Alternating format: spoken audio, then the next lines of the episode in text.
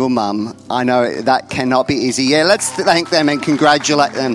Well done. Well done. I had three days of being single dad this week. I need a holiday. No, I don't. Well done. We, um, we acknowledge that it takes a lot of push through and character and resilience to do that. So. Very good. All right, let's get into this morning's message. We are going to um, be looking at an event that uh, is recorded in three of the Gospels, but we're going to look at Luke chapter 8 this morning. It's a story that um, is well known. You may have heard it preached from before. It's probably not a complicated message, but I hope it's something that God wants to speak to you about. And the message this morning is called this A Deliberate Touch. Everyone say that? A Deliberate Touch. Luke chapter 8, verse 40 says this On the other side of the lake, the crowds welcomed Jesus because they had been waiting for him. Then a man named Jairus, a leader of the local synagogue, came and fell at Jesus' feet, pleading with him to come with him. His only daughter was only about was about 12 years old and she was dying. As Jesus went with him, he was surrounded by the crowds. A woman in the crowd had suffered for 12 years with constant bleeding, having spent everything she had on doctors, and she could find no cure. Coming up behind Jesus, she touched the fringe of his robe, and immediately the bleeding stopped. Who touched me? Jesus asked. Everyone denied it, just like my kids, everyone denied it. And Peter said, Master, this whole crowd is pressing against you. But Jesus said, Someone deliberately touched me, for I felt healing power go out from me. When the woman realized that she could not stay hidden, she began to tremble and fell to her knees in front of him. The whole crowd heard her explain why she had touched him and that she had been immediately healed. Daughter, Jesus said to her, Your faith has made you well. Go in peace. It's a great story this morning of Jesus healing a lady that was in desperate need. But I want to change tack for a minute. I want to pause. Kids, can you hear me? Kids, have you ever had a fight with your brother or sister? yes. In this last week of school holidays, has anyone been on a car ride with their siblings? Has anyone experienced a little bit of these pictures up here? Can I have the next one? Has anyone experienced this one? Who knows what's going on right here, parents? Mum, he touched me. What's worse than that is, Mum, he wiped his boogies on me. Or he's looking at me funny. Ever? Amy, Amy, you put this up on Facebook a little while ago and I stole it. Next picture, please. This is something that we need to bring in. Someone needs to manufacture some like privacy screens between each child so that there can be no touching and there can be no wiping of snot and there can be no unwanted looks. Who thinks this would be a good idea for long car rides? Every parent's got their hand in the air. And a few kids are putting their hands up right now as well because you're aware of this. Now, kids, when you do that, and mum and dad are in the front and you yell out, they touched me. Mum and dad have to make a decision on how they respond. Mum and dad may respond like this, and I may have done this sometimes, just wildly swinging into the back seat, hoping to connect with someone to tell them to be quiet. That's one option you have on how to respond. But if you're a mature parent like my wife, what you're trying to do sometimes when your kids are having a, a little squabble or a little fight, you're f- trying to figure out this. You're trying to figure out was that an accident or was it done on purpose? Was that intentional? Did you intentionally hit your brother or sister? Or were you just having a stretch and you happened to brush past them? Was it an accident or was it on purpose? Because that's what you're trying to figure out. Was this an accident or was it on purpose? There is a difference between doing something deliberately and an accident just simply happening. There is a huge difference in life. There is a huge difference. I wonder in your life, what things are you deliberate about and what things just happen? You know, a, year or two ago, I went to the doctor and they, um, they asked me to get on the scale, get weighed. Anyone, anyone enjoy doing that at the doctor? Got a picture to see. I mean, you know, you, you, you're watching the thing to see what weight it's going to be. And I was told when I went to the doctor, you are two kilos heavier than this time last year. You know, I think, okay, two kilos. That's not that much, that's okay. But here's the thing I didn't deliberately set out to put on two kilos. I don't know how it happened, it just happened. It just happened. I didn't do it intentionally, but it happened. Here's another thing who's ever tried to save money? Who's ever wanted to do something, go on a holiday, buy an Xbox, buy a new home, buy a new car, whatever it might be? The only way you're going to achieve that goal is by having a deliberate approach to it. If you're hoping that just one day, all of a sudden, it'll just happen that you've got lots of money in your bank account and do the things you want to do, it won't happen. You need to be deliberate about it. This morning, I want to ask you what is it that you are deliberate about, and what is it that just happens in your life? In the story we read, this lady has a life changing encounter with Jesus. She is healed, she is set free, she is never the same again. Why? Because she is deliberate in what she did. She deliberately touched Jesus. There is a movie out at the moment called Tag about people going around and deliberately touching people playing tag. Has anyone seen that movie? Apparently it's funny but a little bit rude. That's just my quick reference on it but there's a deliberateness to it.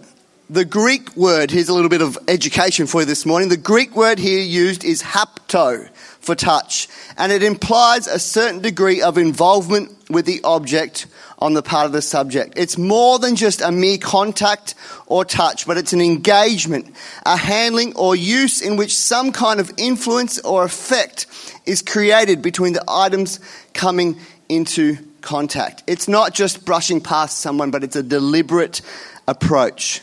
There were many, many people in the crowd that day. Many, many people saw Jesus. Some of them even came in contact with him. But only this one lady deliberately reached out and touched Jesus. This wasn't a chance encounter. It didn't just happen that she happened to be healed that day because she brushed past Jesus in the crowd. No, Jesus himself declared these words Someone deliberately touched me. Someone deliberately went out of their way to have contact with me today, and it has changed their life. That lady reached out to Jesus, and it changed her life forever. I read this from Spurgeon about this lady. He writes this She was not healed by a contact with the Lord with his garment against her will. She was not pushed against him accidentally. But the touch was active and not merely passive. You see, said one of the apostles, the multitude thronging you are pressing against you. There was nothing remarkable or efficacious about such unavoidable and involuntary touches. Her touch was her own distinct, intentional, voluntary act, and it was done under the persuasion that it would bring her a cure. Such is the faith which brings salvation. This lady believed that by touching Jesus that day, she would receive the healing that she, she, she so desperately needed and wanted. That if she would reach out and touch Jesus, that there was something she could receive that would help her and heal her life. She acted on this belief. She acted on this faith and she reached out and touched Jesus. You know, this lady had so many excuses as to why she could have not done it. So many reasons she could have not reached out to Jesus that day. There were crowds of people surrounding Jesus that day. Who's ever been in a huge crowd trying to make your way through, going to get through? It's not fun, is it? Walking just to get near Jesus would have been a hassle. But imagine this imagine being sick for 12 years. That is a long time to be sick. I've had the man flu for 12 hours and I nearly died. and men, look at this. It's on the Today Show, so it must be true. Man flu is real. It is a real thing. You know that if you've been sick for a day or two, you have got no energy, you've got no desire to go out, you definitely don't want to be in a crowd full of people, do you? All you want to do is curl up under a blanket, and be alone, and rest. But here's a lady who has been sick for 12 years. Imagine how she is feeling physically. Do you think she's thinking, yeah, I'm going to get up, I'm going to push my way through a crowd full of people just to get to Jesus? It's the last thing she probably physically wants to do. When I imagine this lady, I don't imagine her to be a healthy, full of energy, full of life lady. I imagine her to be quite frail, quite weak, quite exhausted, if you like. It was no small thing for her to push her way through a crowd of people that day just so she could touch Jesus. Physically, it was a challenge for her to touch Jesus. And I know through life in, in, our Western world, sometimes we don't have those physical challenges. But even on a day like today, I don't know what temperature was it at your house this morning. It was three degrees at my house, and in Valentine, that's cold. You some of you probably were in the minuses, I don't know. But on a cold winter's morning, physically to come to church, there's a push through factor, isn't there? There's a no, I want to go to church today. And I know that Jesus is everywhere and you can encounter him at home in bed or in church. That's all right. But there's still a push through the physical barrier to coming to be in this place today. And this lady was prepared to physically push through the barriers, physically push through the reasons or excuses that could have stopped her, but didn't because she wanted to have an encounter with Jesus. Physically, it was a challenge. But more than that, emotionally, it was a challenge. It had said that she had spent all of her money on doctors trying to find a cure. Imagine for a moment 12 years. Imagine how many times you'd be disappointed. Imagine how many times she got her hopes up. Imagine how many times someone said, Oh, there's this new miracle cure. We can take you to this doctor, or we can see to this physician, or we can see to this spiritualist, or we can go to this person or that person. Imagine how many times she got her hopes up thinking, Today might be the day that I get the healing that I so desperately want. Only for her then to be disappointed.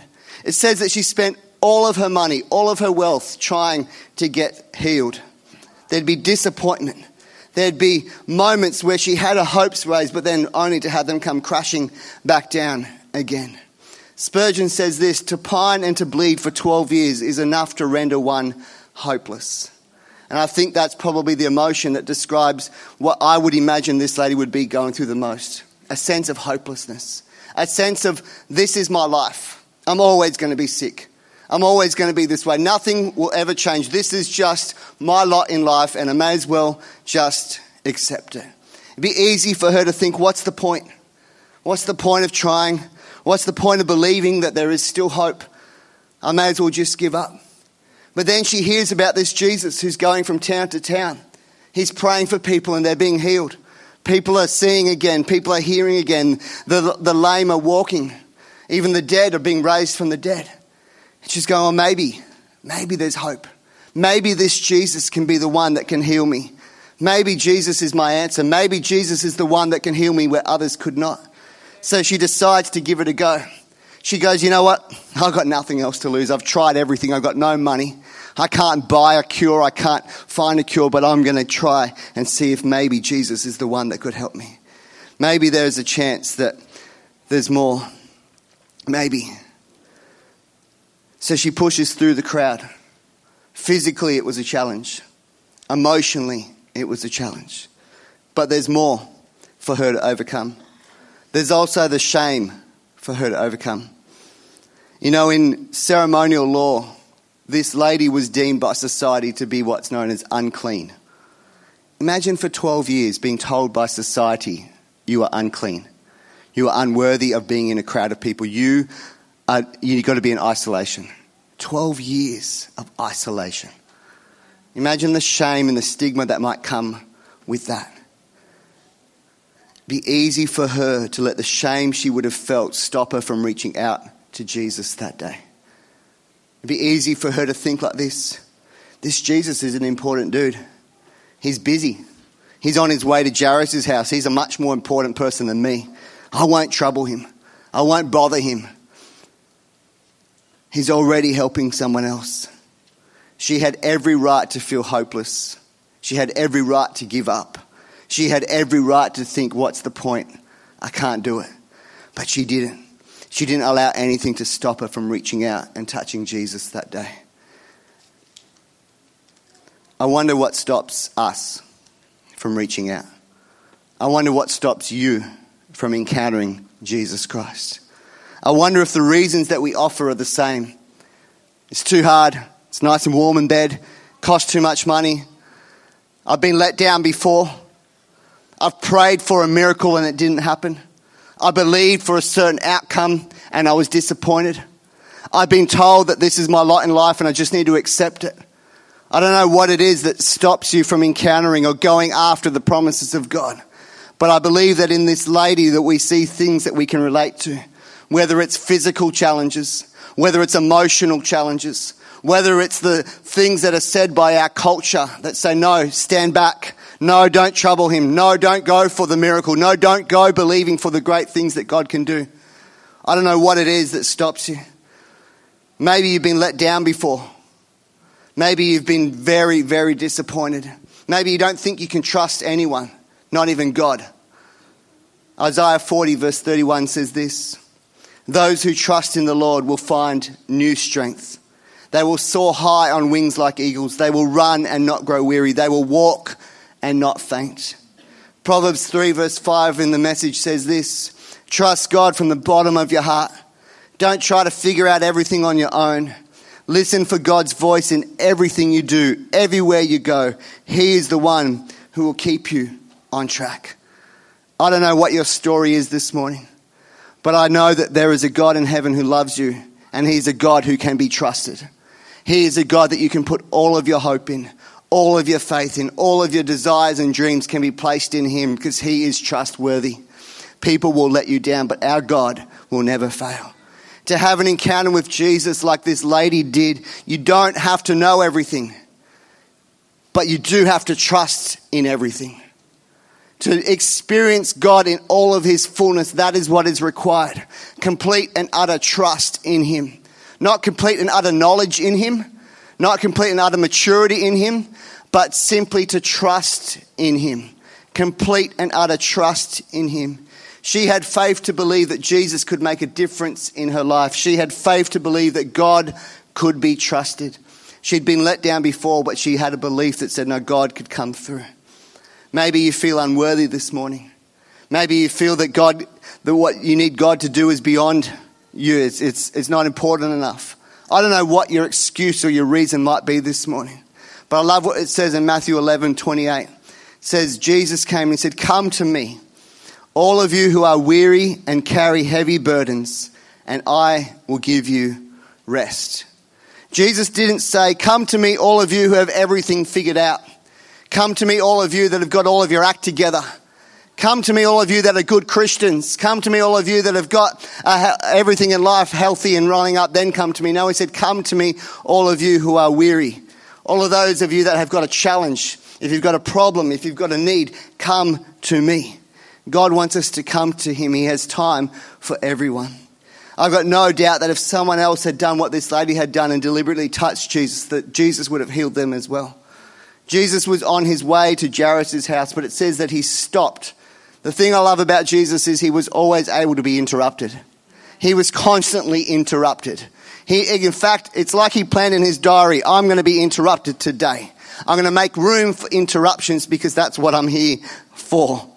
But he's on his way somewhere and he stops and once he's finished speaking to the lady and she is healed, it says, if you read a little bit later on, that he did go to Jairus' house, that he did see that young daughter who was just about dead rise and be healthy and well, and he healed her too.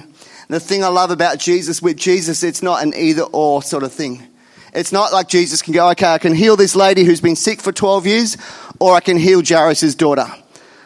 Show of hands. Who wants me to heal the daughter? Who wants me to heal the lady? It's not like that. With Jesus, it's all who come to him, all who reach out to him, all who have faith that believe that uh, encounter with him can save them and heal them. They are the ones that can receive mercy and healing and the grace that they need. It is not a choice between either or. You know, when my kids are trying to get my attention, I don't know about you, but I can only listen actively to one of them at a time. I can only, I've only got ears for one child or one family member at a time. I was going to say only one spouse. That would imply I've got more than one spouse. One is expensive enough.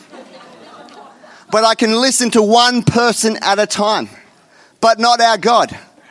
Every one of us could call out to Him right now with a different need, with a different situation, with a different circumstance, and He can respond to each of us like we were the only one in the room. That is the ability of our God. Jesus did not have to choose who he healed that day. He could heal those that called upon him to heal him. It wasn't a choice, it was both. For matter, anyone who calls on the name of the Lord will be saved. Anyone who calls. Not just those that have got it together, not just those that are in church, but anyone who calls on the name of the Lord. You know, this grace, this life, this healing that Jesus has come to give us is made possible because of the most deliberate act ever in history. The most deliberate act of love was when God sent his son, Jesus, to the earth. As Brett said in communion this morning, this act of rescue, to rescue humanity from a world without God, it was the most deliberate thing done ever.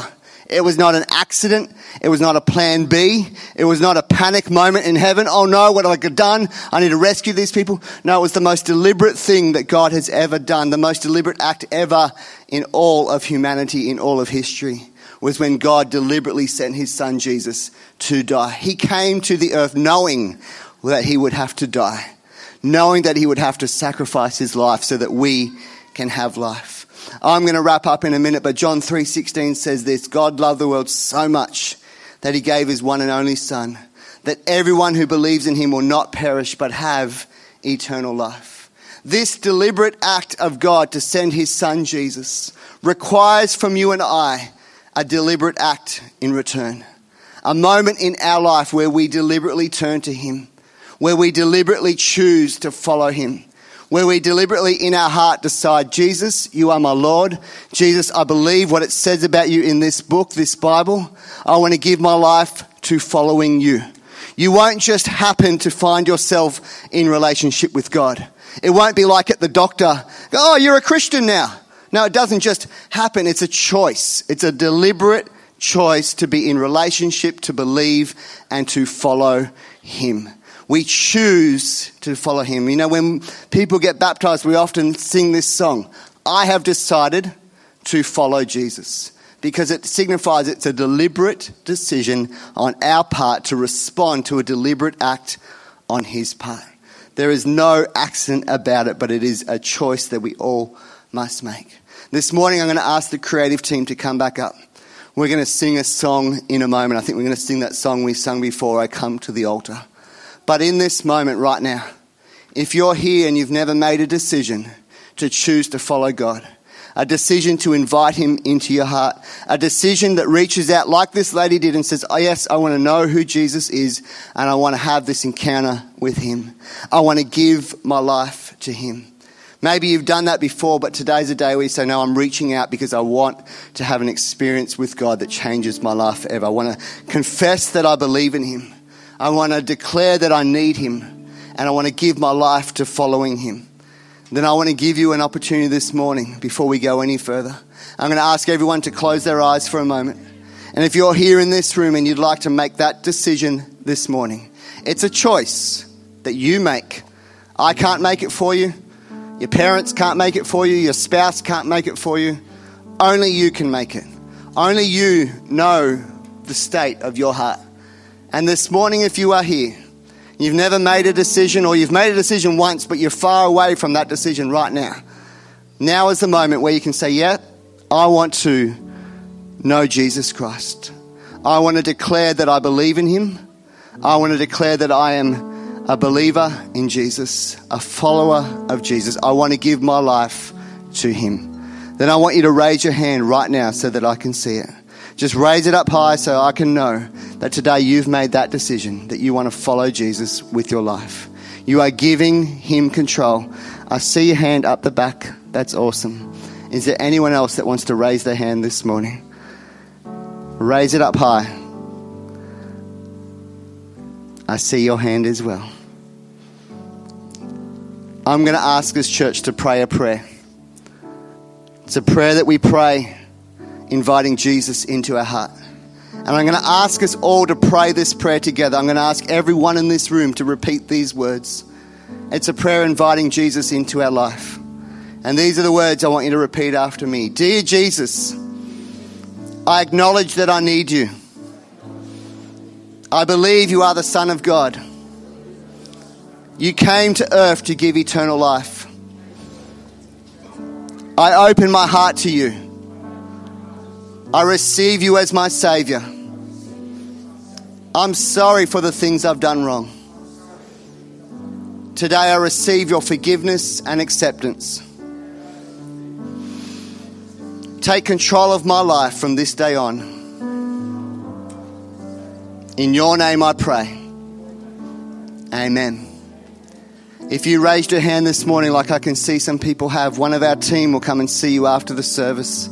They'll have a chat with you, they'll talk to you and talk to you about how you can be a person that not only makes a decision in a church service, but is a person that gives their life to following Him and living for Him. Church, it says in the, God, in the Bible that where two or three gathered together, that He is there amongst them. And I got this sense as I was preparing this message that just like Jesus was walking through the crowd that day, many people saw Him. Many people came to church that day, if you like. But it was only the lady who was deliberate that had an encounter with Jesus Christ. And I'm going to ask the team to sing this song again in a moment. And we're going to open up the altar this morning. We're going to sing the song that says, Oh, come to the altar. And we're going to open up the front this morning if you would like prayer.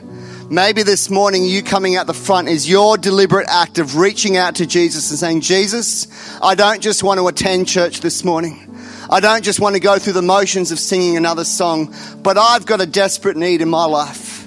I've got something that I know only you can provide the answers for, and I want to reach out to you in a deliberate act and say, Jesus, I need you. If you want the team to pray for you, they will pray for you. If you want to just stand at the altar and worship God and let Him encounter you, then go for it. I'm going to ask us to stand now. As we stand together, church, I want us to have a moment right now. You know, if you need to go, you can, but we're going to open up the altar. We're going to pray for you if you want prayer. Maybe it's physical healing. Maybe, like this lady, there's a physical need in your body, and you want to ask and believe in faith this morning that through an encounter with Jesus, you will be healed. Maybe there's someone here and you're desperately in need of a job. And I can't provide you a job, but I know a God who can. I know a God who can make a way where there is no way. Maybe there's a broken relationship. Maybe there's a great financial need. I don't know what the issue is but Jesus does. And He wants to heal, He wants to restore, He wants to fix, He wants to make all things new. And this morning, as we come to the altar, let's be deliberate in our act. It's not about doing a physical thing just to get a result, it's about our heart saying, Jesus, we want to encounter you this morning. As we sing this song, church, whether you come out the front or you stay in your seat, my challenge and encouragement to you is simply this encounter Jesus. Reach out and touch him because he and only he is the one who can make a difference in your life. God, we thank you that you are here. We thank you, Jesus, that all we have to do is reach out to you. We can come to you as we are. And God, we come to you now. We ask, Lord God, for you to do a miracle in our lives. In Jesus' name, let's sing this song and come down the front and reach out to Him.